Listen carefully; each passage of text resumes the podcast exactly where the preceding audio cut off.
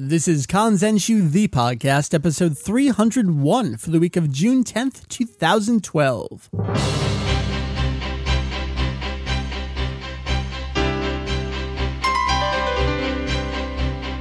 Hey, hey, what up, Internet? Welcome to Kanzenshu. The podcast. That's correct, sir. An extension of the all encompassing Dragon Ball fan site. Konsenshu. I love how you have a different sort of power up performance every, time. Every time. time You you gotta do it different, otherwise the people don't like it. That's right.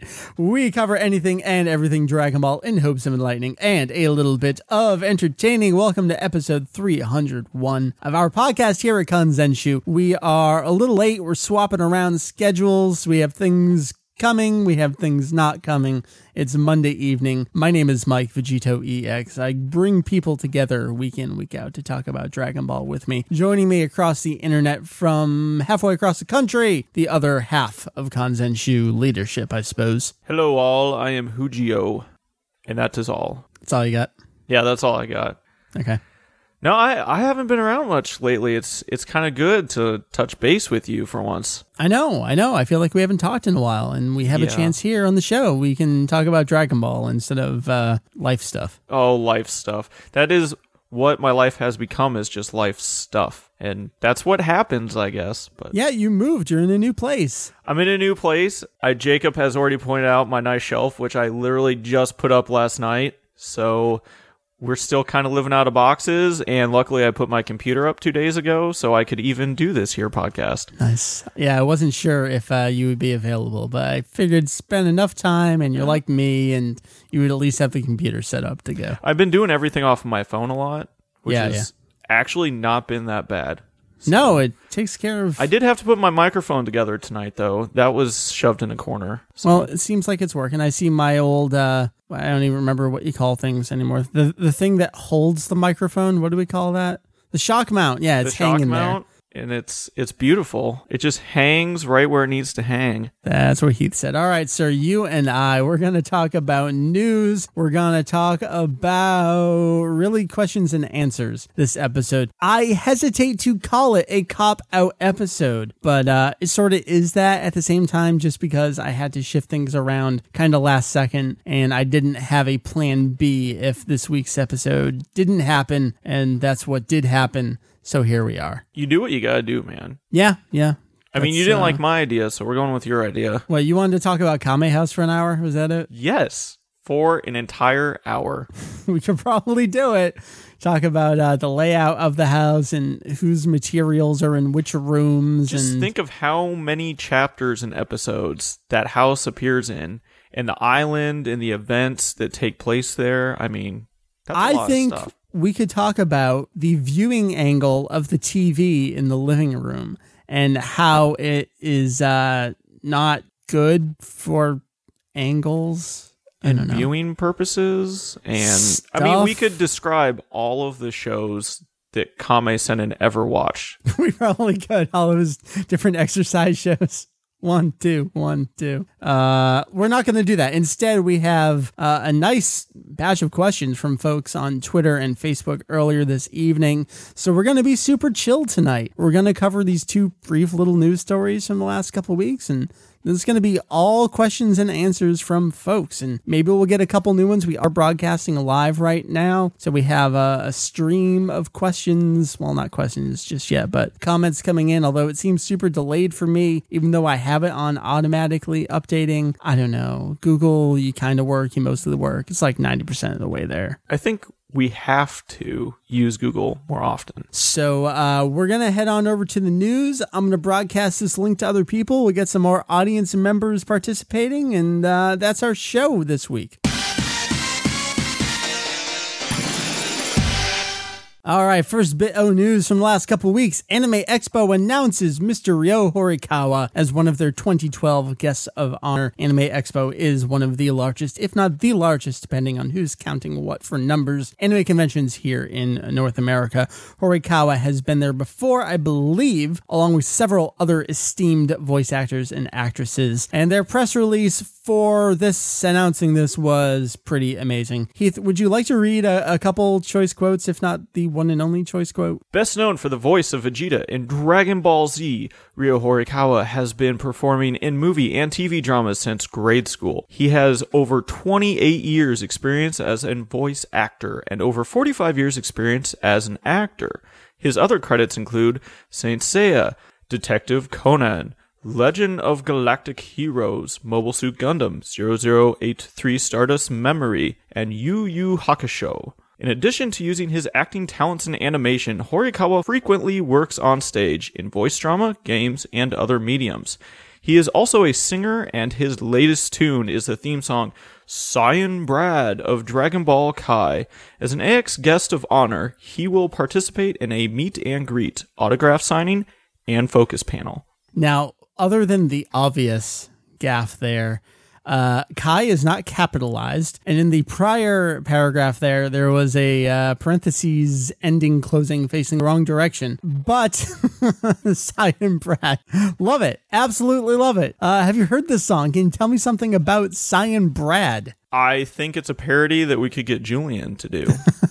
I, I mean, is it just they read Sayajin Brado? yeah, they somebody must have had it in Kana when they. But isn't this. it written in English? I believe it is written in English with Kana above it. Oh, all right. Maybe whatever note they sent.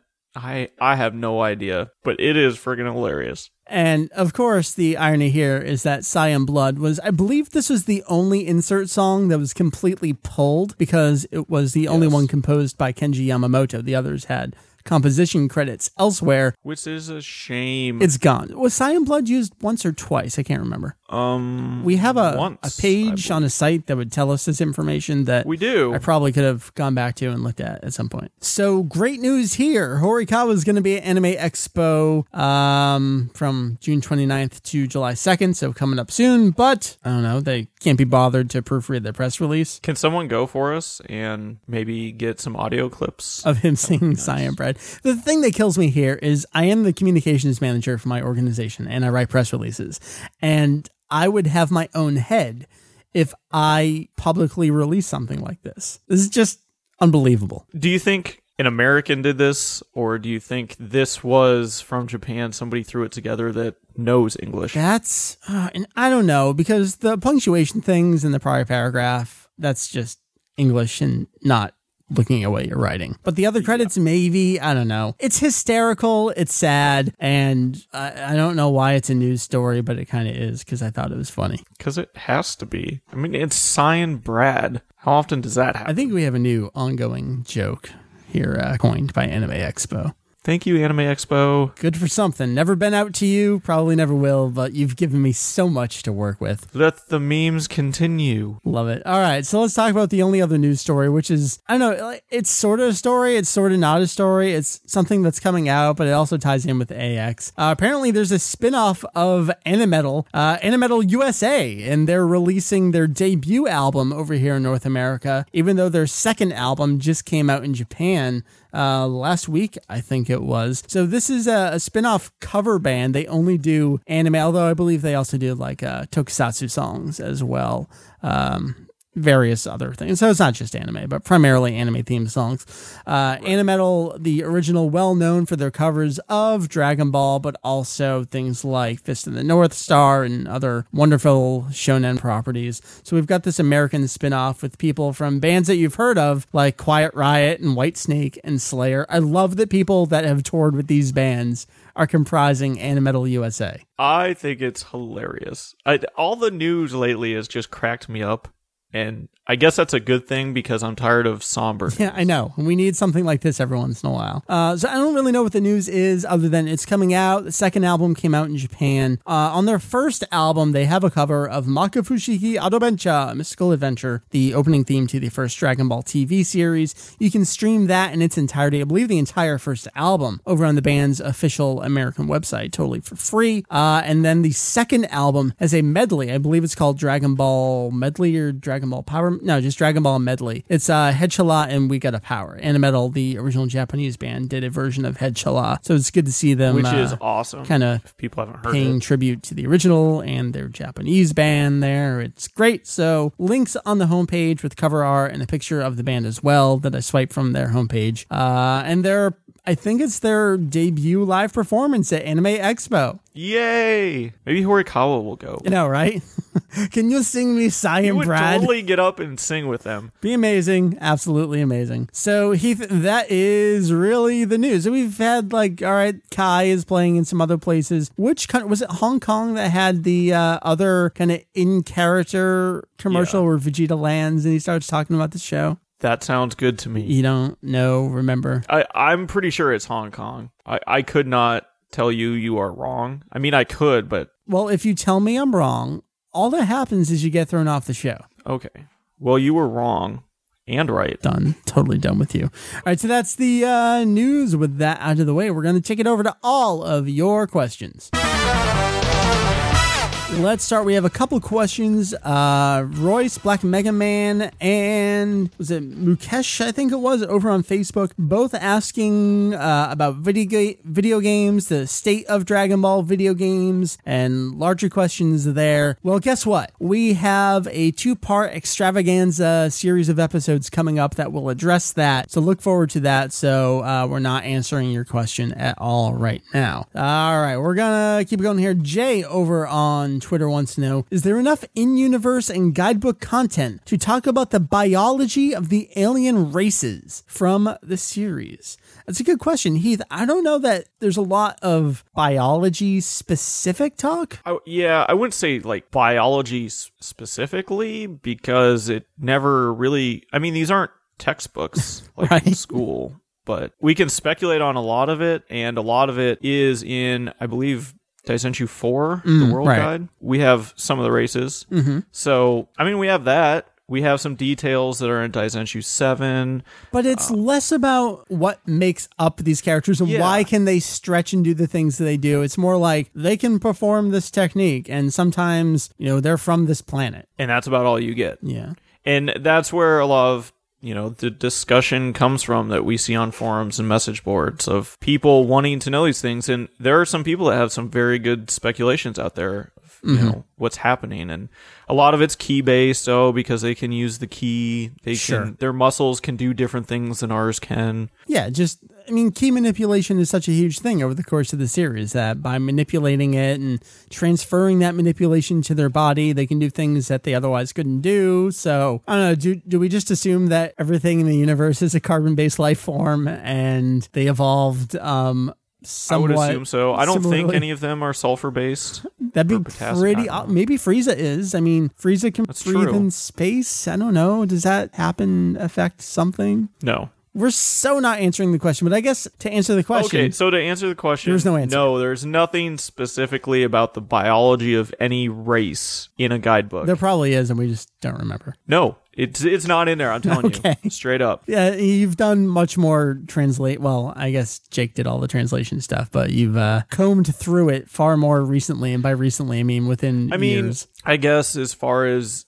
some of the uh, you know like battle damage and things like that you could say are genetic for the science but that's not really even delved into in any of the guidebooks but that's about as far as it goes it's just stating facts of what certain races can and cannot do Right. but not specifically biologically why they can Yeah, it's the what and not the why behind it all because Yeah. Toriyama doesn't know how to write that kind of stuff. So, uh, and he never would All right, let's move on to another question then. Uh, this is going to be kind of a, a meaty mini discussion. I'm glad Adam asked this over on Facebook, facebook.com slash Kanzenshu. Wait, no, it's face. No, it's still Dicey X right now. God damn it. We're too small for Facebook to care about us to change it. I mean, I've inquired and anyway, Adam wants to know. I like the topic of is Vegeta a fighting genius? Um, actually, no, that's in response to I think Mukesh earlier said he asked that a while ago as well. I think we've sort of talked about this in bits and pieces before, but I kind of wanted to go through Vegeta's fights. I was thinking about this on the ride home uh, because Mary was driving, which means I can sit there and think about Dragon Ball while she pays attention to oncoming traffic. And so I was thinking, Mike, Vegeta smart, tactical. We kind of always think of him that way, but is he truly? So, Heath, I would like to take you back to Vegeta's beginning in the series. Really, it's his fight against Goku. I mean, I guess we could talk about Bardock Special and killing Saibamen, but I was gonna say he killed a lot of aliens. Not a whole lot to it. He just kind of does it. There's no real strategy involved because he's so far above them. So let's talk about his fight with Goku. Does he exhibit any signs of being strategic during this fight? The entire fight with Goku, I feel like he's constantly underestimating him, and then he keeps having to push himself further to. All right, I wasn't planning on doing that, like when he had to go Ozaru. Wasn't planning on having to do that, but he needed to do it. And I don't know that that's so much strategy as it is just being put in the position of having to exert his power. Was there any strategy during that well, fight? what if I said his strategy to begin with was just to wipe the floor with him because, as far as he knew,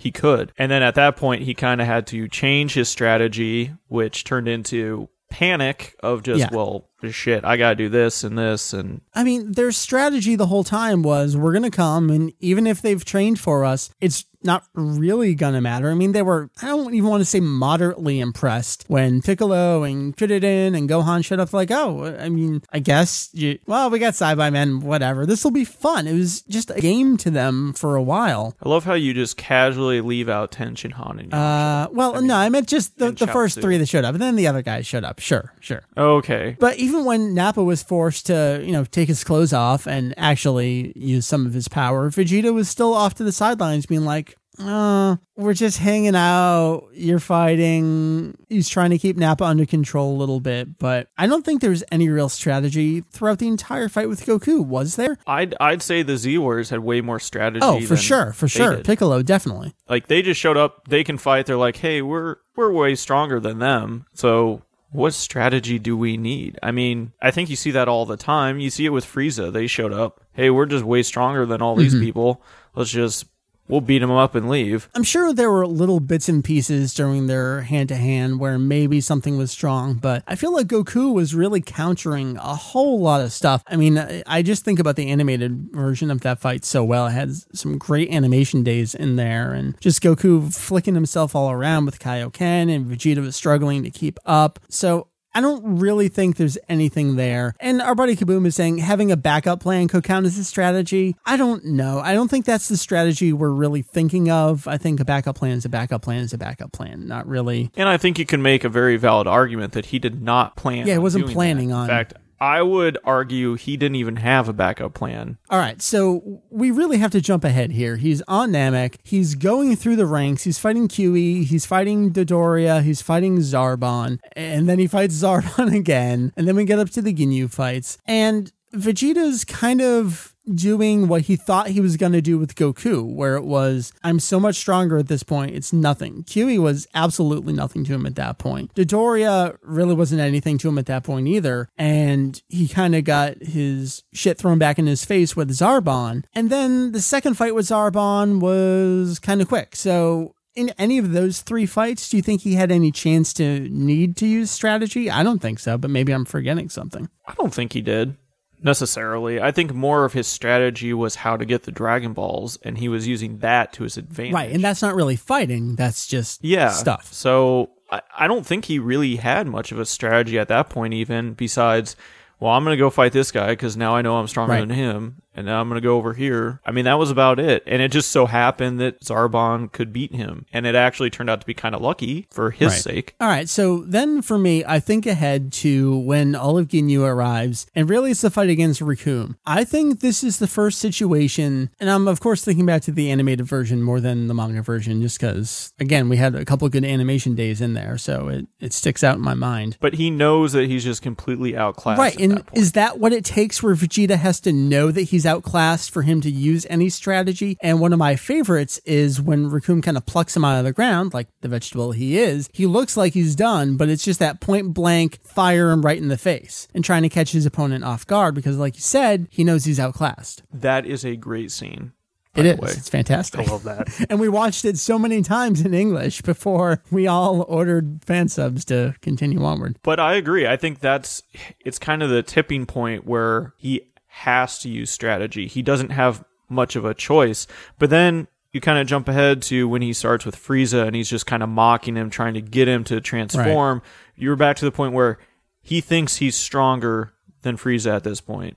Now that he's healed himself. Well, as you know, we find out he's not. And then the strategy becomes, well, now you need to hurt me so that I can get stronger because I don't have time Right. to train. Well- which is kind of funny in a way. I kind of want to give him credit for that. I mean, you could argue that Goku is sort of doing a similar thing, uh, training on the way to Namek, but Vegeta's kind of abusing that near death power up there, knowing that this is the thing that he can do. I mean, he kind of knew it before as well that, yeah, as we continue to fight, we get stronger. But this was the, all right, if I have you near kill me and then the runt over there brings me back, that's going to do this, which will allow me to do this. He's thinking on his toes because he has to at that point because he can't fall back on his power like I think he's used to doing. Yes. And I think you kind of have to bring in some of his character elements along with it. The fact that he doesn't like to fight with other people. He'd rather fight on his Does not play well with others. And so a lot of his strategy isn't so much, hey, let's collaborate. It's, well, I'm just going to kick this guy's ass. And then all of a sudden he can't. And now, oh my gosh, now you help me and hurt me. Now I'll heal. And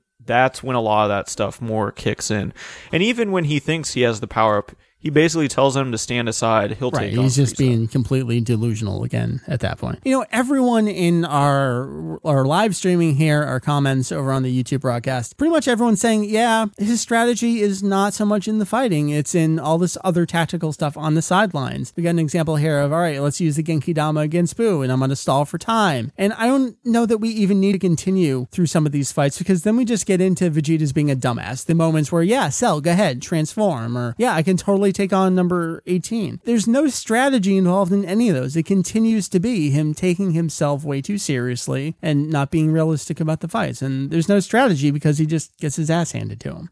Yeah, basically. So I don't know. Does that wrap up that mini discussion? Is Vegeta not really that tactical of a fighter, but his strategy comes in with planning outside of fights? Yeah, I think I think he's really good more I don't want to say on the fly because I would think of Goku as more on the fly of thinking things up and deciding, well, I'm going to do this. I think Goku is much better at strategy, especially early on in the series. And that's probably more specifically because he just is a lower class warrior to begin with. He doesn't have the power that these mm. other people do. And so he has to figure out ways how to beat them, where Vegeta has always been well above everyone else. And this is the first time he's really had to do anything. Because we even have the flashbacks during the Bardock special of he's training, Nappa still has hair, he's killing all the, the Saibamen. He's not even trying. So even at that point, we can see that he's well beyond what a lot of the other warriors, especially of other species, are. Do you think that carries across to pretty much everyone where if you start getting too much power, you start relying on that and forget you forget about your basics? As any trainer would tell you, you got to remember your basics, whether it's a sport or fighting or anything else. And I feel like they all kind of Yeah. forget about that and rely on that power, and it comes back to bite them in the ass. And it, it seems to be more on the villain side of things mm. than anything. And I don't know if that's a part of. Well, just the that's because the villains are always introduced to be stronger than the heroes, so that puts the heroes Right. in that runt position where they have to prove something and think on their toes and think differently than they would before. So I think that's just how these stories are written. So I think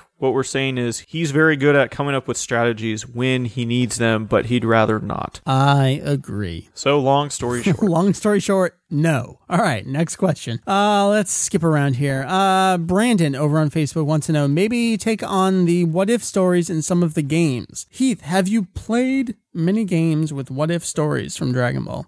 no, sir. Shit. All right, then. That's pretty much just me. Go, Mike. Man, um, I've recently still been playing Ultimate Butoden. See, this is the thing where I promised the review and it's still being written and it's totally coming. And then I realized that I still need to pour other older content into the site. It's like, all right, I have set amount of time. Do I pour older content that still needs to come over or do I create new content? And I can't effectively balance either of them. So I keep working on both of them. And it's like this, it approaches infinity, but never quite reaches a solid number. for either of those. No, I know exactly what you mean because I've been doing the same thing. There's things I want to get done, but I have all this new content that's jumping know. around in my head. That I came up with so many great little tidbits I want to do, but I'm like, ah, I gotta paste track listings. We'll right, so what I'm getting at is Ultimate Butoden. I've been replaying a lot of the What If stories. I think my favorite one is the series of Yamcha fights, and I think I talked about this with Mary somewhat recently on the show. But spoilers, all of them end with Yamcha dying, and it's just hysterical to watch them.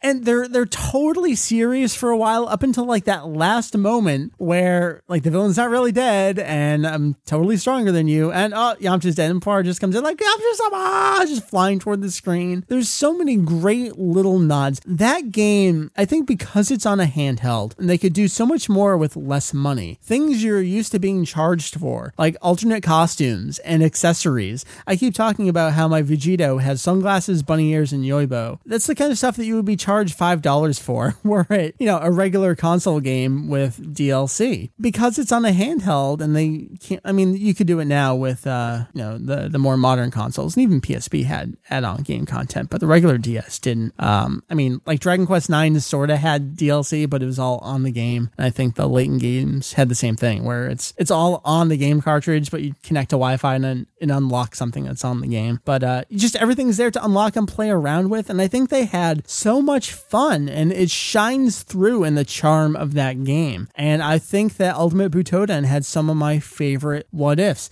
And the funny thing is, other than Raging Blast 1 and Raging Blast 2, and Raging Blast 2 didn't really, really have what ifs because the, was it the Galaxy mode is really just a series of fights. And so even if it was just Vegeta versus, I don't know, like Chaozu, not that that was necessarily a fight. because there are more battles to get Yeah, somewhere, not it's just so much a battle along the a way. New storyline. No real story to it. Raging Blast 1 had some stories, but I think what I was going to say is from Sparking onward, and really Dragon Ball Z 3, although I played Budokai 3 first in English, and then immediately after played through it when I ordered the uh, Japanese version. I've played through all of them in raw Japanese on the Japanese PS2, and then I guess I had Raging Blast 1 subbed, and then Ultimate Butoden again raw Japanese. So, like, I'm sort of following the stories, and it's pretty clear what's going on, but um some of the minor details are lost on me so uh it's been interesting to follow along with those but then i think um supersonic warriors buku resen buku togeki 1 and 2 those had some what if stories i think one of them had something where ma junior fuses with piccolo daimao there's some good stuff in there Whoa, really? yeah, it's been so long since I played that. And uh, I actually didn't own that first game on GBA for the longest time. And then I only recently bought it myself, I think maybe a year or so ago. So I got to go back through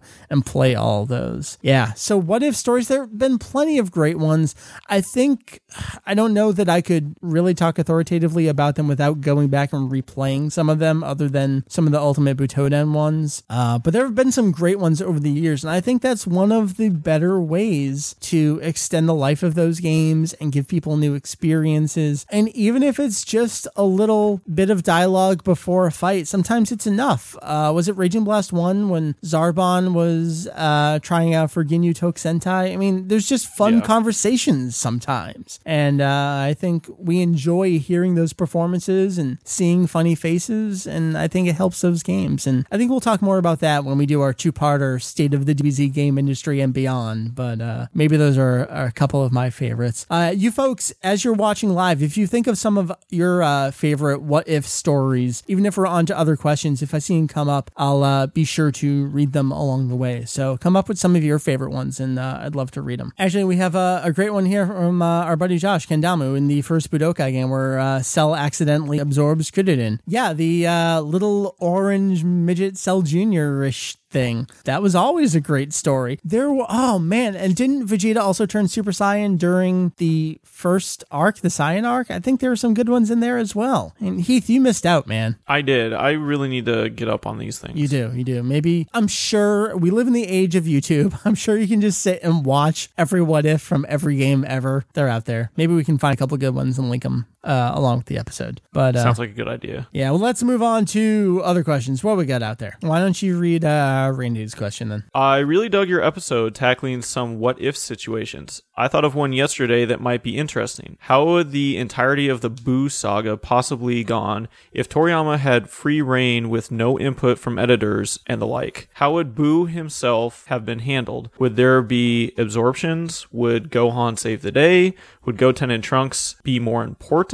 Would Goku have stayed dead? Would fusion still be a thing? That's an interesting question because we know that there was simultaneously more input and less input during the Boo arc. Like the idea of fusion came from the author of Video Girl Ai, correct? Correct. So we had that, but then we didn't have prior editors and colleagues saying, hey, these characters look stupid, come up with someone else. So I guess we need to think about the Boo arc having more structure and external force to it because it seemed like it had less than at least the Cell arc. I feel like it had less just because of the fact that we went from such an action show to bringing back more of the gag Yeah, and yeah. The, the funny type of you know the funny atmosphere that he had early on in the series and then he just kind of molded them together and still had the action in there which was probably you know more what a lot of people wanted but Mm-hmm. He did kind of go back a little bit And Jacob's saying in the chat right now, the Boo arc did go the way he wanted. And I don't think we're arguing that fact. I think what we're talking about is if he had more external influence on his writing because he was doing what he wanted and it was totally freeform for the most part. And that's why it turned out the way it did, turning back to what he uh, kind of liked the most. So if we think about that, all right, if he had more people coming down on him saying, no, it should go this way or this is what I think it should be, would we get all those different absorptions? Would he be writing by the seat of his pants? I, I, I don't know because it's kind of similar to 19 and 20. Oh, no, 17 and 18. Oh, no, sell. Oh, no, sell. Oh, no, cell. Every form of boo is similar to that, except it's all just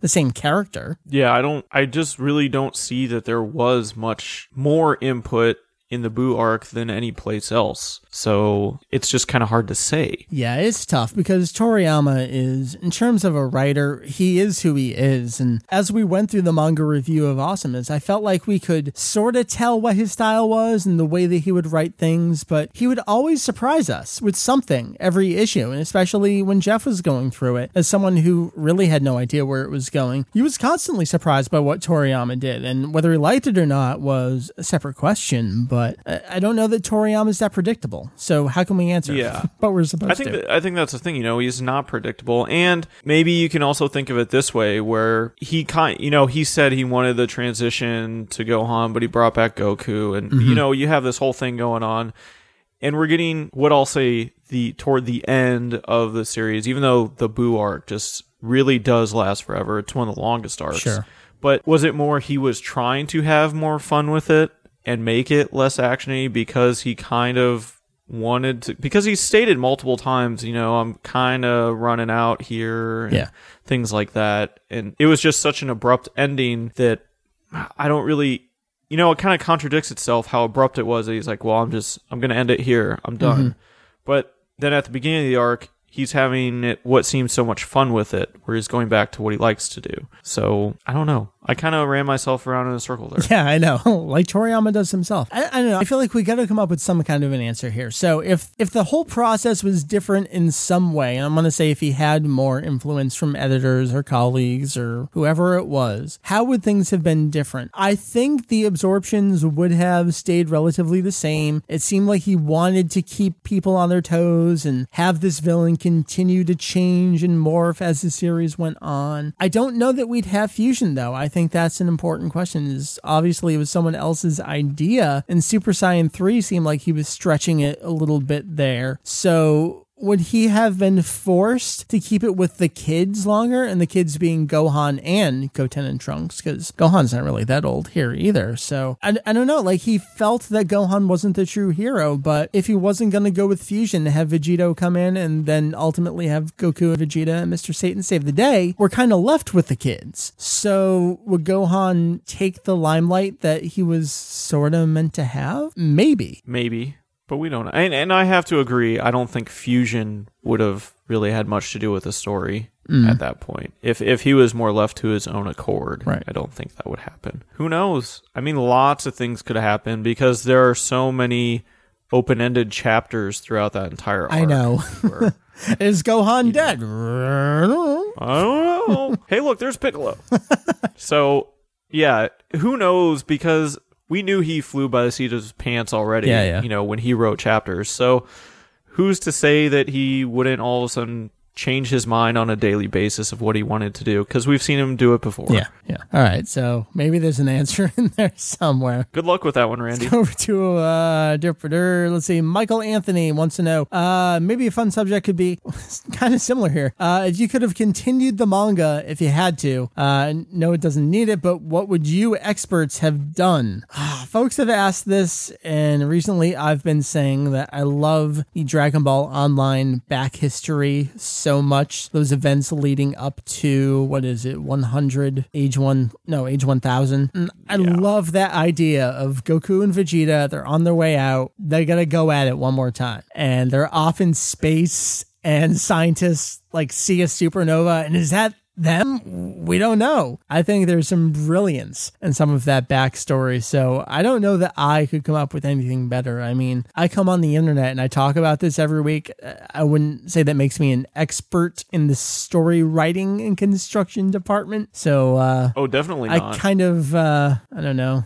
I, I'll let the professionals take care of it, but that's the idea that I like the most. Do you like that Dragon Ball Online back history? Do you think they could have uh, done something else there? No, I I love it. I think I think that is a great way to actually do it to move things on because just from there, I mean, there's endless possibilities of what they could do with Dragon Ball Online, and it's it's just really neat to see how they've basically taken over of all these generations thereafter, and yeah, I th- I love it, and we need to catch up on it sometime. with Dragon Ball Online, you obviously have to have the player's character, their avatar, and they're not going to be all the main characters in the series. So you have to come to a point where all of those prior events had to have happened, and we have to lead up to these events. And as we were going through that story, I felt like they tied up and neatly arranged everything to get it to a point where the world of Dragon Ball Online made sense. And there I think there's so much talent in doing that. And it felt like Toriyama through and through that whole and we know he had some involvement there as well, but still it I don't know, my uh my hat is off to the development team there. I can't speak for the game itself, but damn, the story leading up to it is pretty good. J Rock wants to know what's up with the love for Broly. This is a podcast topic I've been wanting to do for years, and I don't know that it's a topic that we could even do? How would you describe it? And I've tried.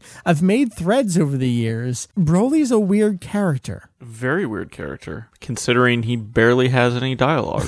I know. Well, he talks for a little bit in, uh, in movie eight there. But yeah, it's the thing where my hypothesis has always been the stereotype is the screaming rabid Broly fanboys. And I've wondered if that's actually true or if people kind of make up these personas for these kinds of crazy fans and that they're not actually out there and they're kind of uh, projecting Broly onto some subset of fandom that's annoying them in some other way. But I, I think it does exist at some point because you always have to put yourself in the mindset of a little boy who's watching this hulking rampaging person. I mean, he's the Dragon Ball equivalent of the Hulk. And kids love the Hulk. So I guess I can see why he'd be popular with uh, probably the younger sect. Maybe they just like the color green. Yeah, he does have some weird green power uppy. The lighting in the movie eight is really strange at times, isn't it? It is. And then the whole thing where he powers up and the color of everything around him changes. It changes like three times.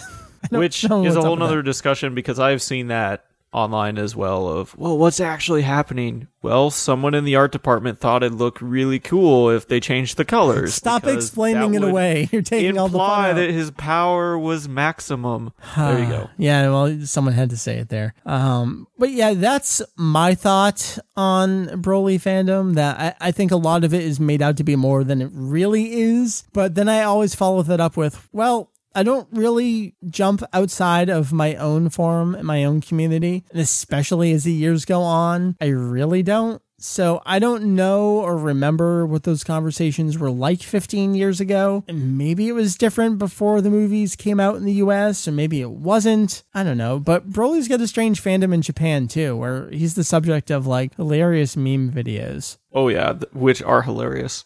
Yes, Heath, the hilarious videos. They uh they are hilarious. They are hilarious. Thanks for uh clarifying. I that. love to be redundantly redundant. Thank that's, you, sir. Uh, that's you. Frankie wants to know how would you feel if the series get a reanimated take, i.e., Ultimate Blast, kind of like Kai, except everything redone? Ah, yes, the uh, since Kai age old question by age old, I mean 2009. Uh, do you want the series redone? At this point, no.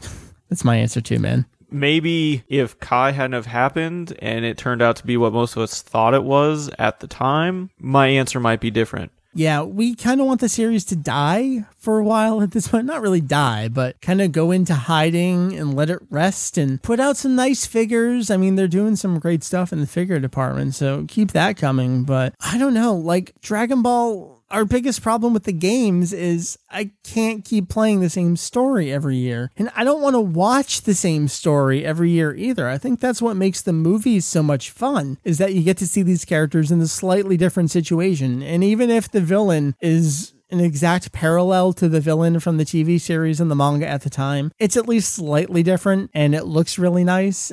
I think that's what people are harping on is that they want to see super slick, modern produced DBZ. But I think at the same time, you also have to keep in mind that if they were to do Dragon Ball as a new weekly series, it would be a weekly series and it would still look pretty cheap.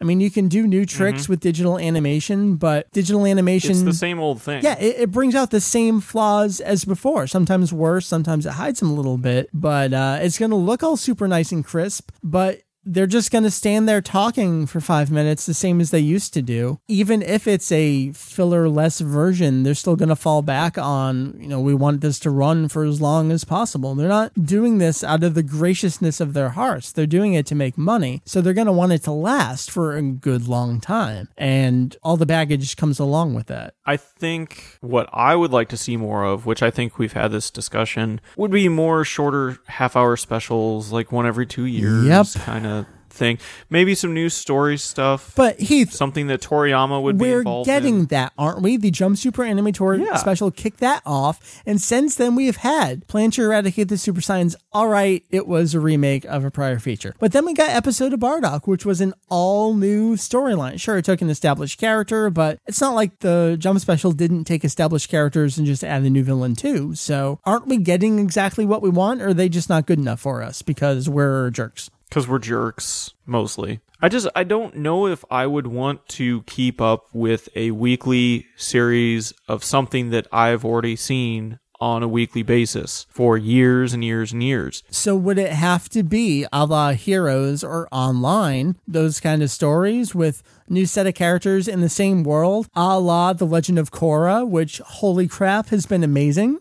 Yeah. Is that what you want? mean, Because goddamn it, that's, That's, what I want. more of what I would want. And I, I think part of me also doesn't want to see the original handcrafted, hand animated series just thrown into the dumpsters and completely replaced for an entire generation with new fancy animation. I mean, I think that's part of it. That's not entirely what I'm saying, but I know for myself that is a little bit of it.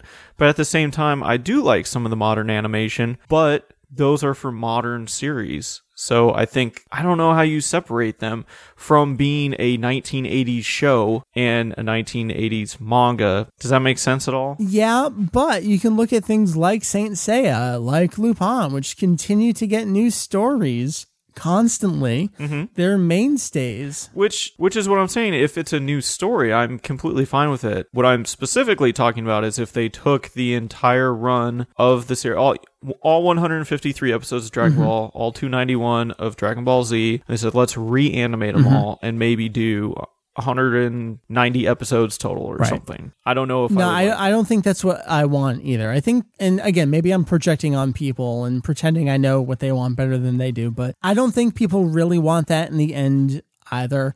I think all of us would realize, uh, maybe the charm and the brilliance of the original is lost if we try to literally reanimate its corpse in that respect. So new stories is kind of what I want. But again, we're getting it and it's not good enough. So leave it alone for a few But years. I mean, even for us, the new stories are always nice because it gives us something new to Sure. talk about and Sure. dissect and be super anal about. yeah, yeah. I mean, I think I cut episode of Bardock more slack than a lot of people did. I'm not sure why, but Yeah.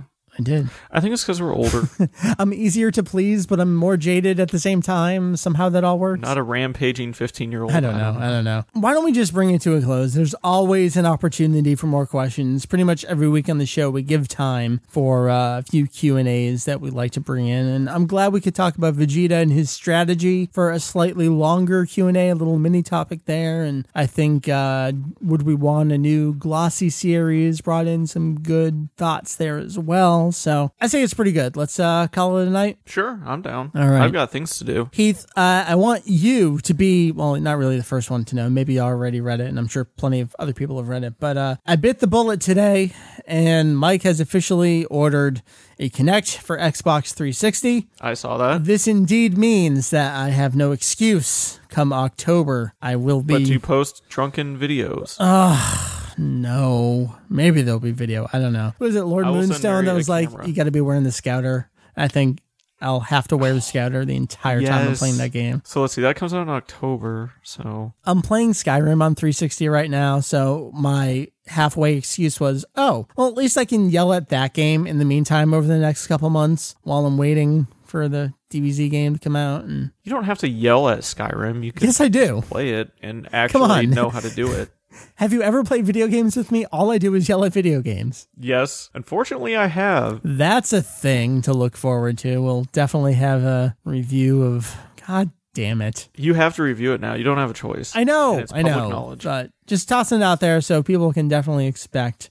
Uh, yeah, that'll be a thing. I don't even know. Like, I wanted to have a larger conversation about that and what to look forward to, but we've already talked about that, and now I'm just kind of depressed at the same time that I did it. I think I bought the cheapest used Kinect that was on Amazon that had its AC adapter, which I need because if you have the original model 360. Uh, the USB It can't draw power off It of won't power. So what your excuse is going to be is when this thing breaks, you're like, oh as no. As soon as I the game comes it. out, it's gonna red ring. I had that problem. no, I didn't even get a red ring. It was the video card fried itself alive on my. Uh, I don't know if it was a launch model 360, but it was relatively close to that. So uh, Everyone's got to get the red ring at some. I haven't actually had the red ring. We'll see. I have a refurbished one that they sent me after fixing it, and I know I'm anticipating it'll blow up at some point this year. in October. in October. Like, oh, thank you, Dende. You have saved me. You have spared me. Um, all right. So Heath, uh, before we wrap it up, let's talk about site stuff. I have been torturing myself, copying and pasting. My fingers are screaming at me. Uh, the CD sets page of the music database. Think about this for a moment. Never ending stories, two discs. Mm-hmm. What came after that? Daizenshuu is five discs Yep. the four three disc complete song collections, the two disc Legend of Dragon World, the three disc background music collection, and the 13 disc Chozenshu set. I hate everything right now. That page is a bitch, man. You should try doing like 519 Chapters. pages. I know.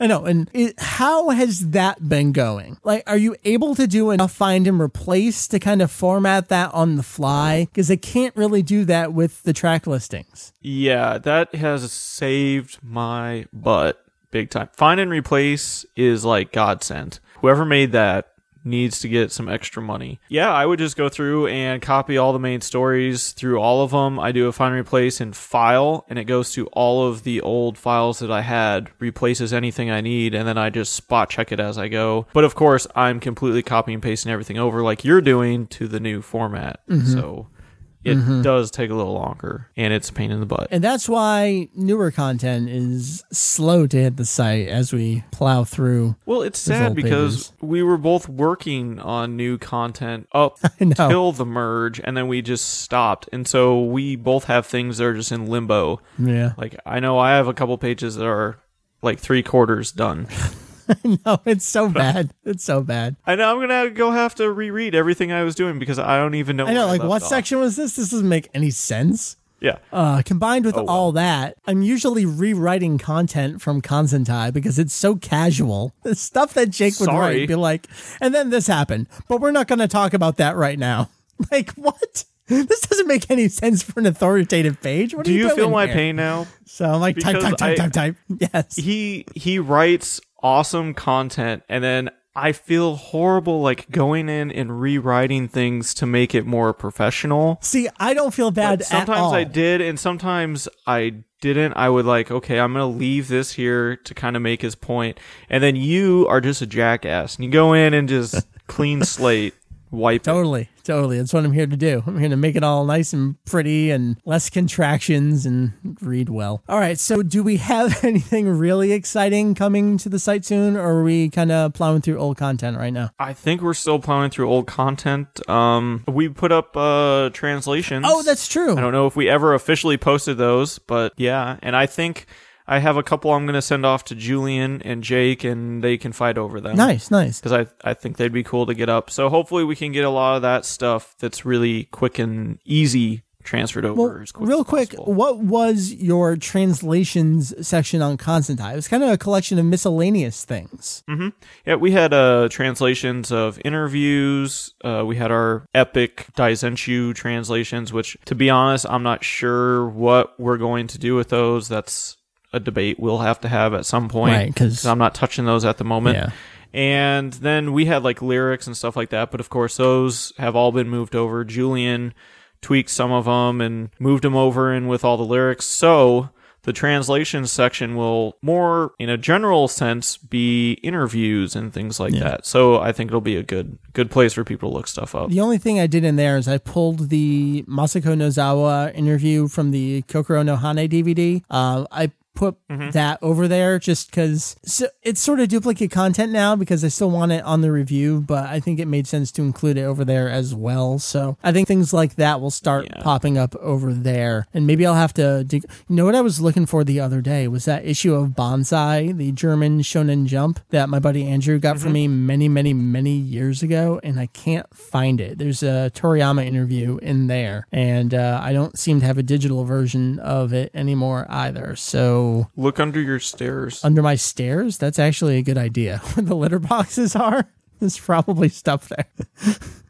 I'll do that. I'll uh, do that before I go up. So, all right, we are totally done. This was a chill episode. Heath and I talking, answering questions, people watching us live. I hope you had a halfway decent time looking at our faces from behind windscreens here over uh, live broadcast over to YouTube. But uh, and you get to enjoy all the live burps that are usually edited out. I'm disgusting. I don't know. You care. can all feel my pain That's now. right.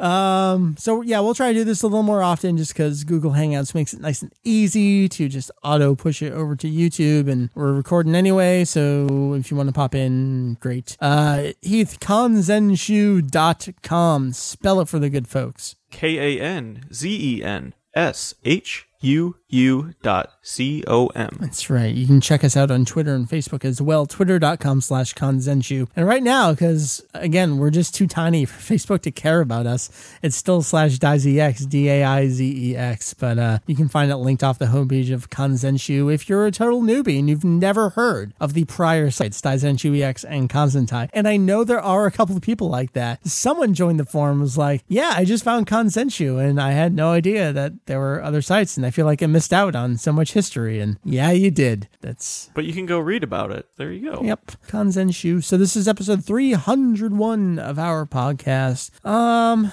it was a show. One down, 99 more to go till we hit 400. Uh, what do you want to do for 400? I don't know. We'll just have a giant party and we'll live stream it. We do that every week, man.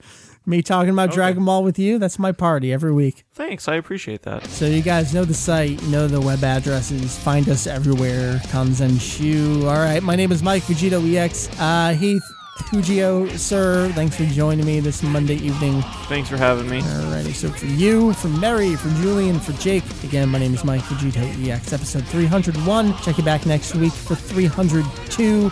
Amazing things planned. Hopefully, schedules will work out in the coming weeks. Check you then, folks.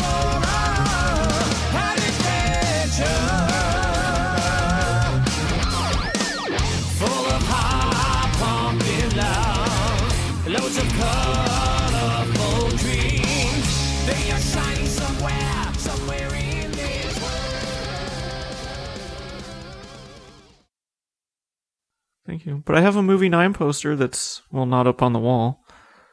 I've only had it for like five years, and I think this will be the second time I'm allowed allowed to put it up. My movie 13 poster still isn't on the wall. When when we moved in, I think we were expecting another CD. I don't know if it was the BGM set, but I had just gotten the Legend of Dragon World set. Totally being disgusting here, which came with a poster. And so I was anticipating the next set to come with a poster too. So I was going to leave extra room on that wall for another poster, but another poster never came. So the movie 13 poster just lays up against the wall. I did get another poster, and that was Ayumi Hamasaki, but we decided that uh, that would kind of be weird and creepy to put You up. in the should totally put that up right in the front entryway, just right there. just have it right there when you first walk in. Like, oh, okay, this is a weird house.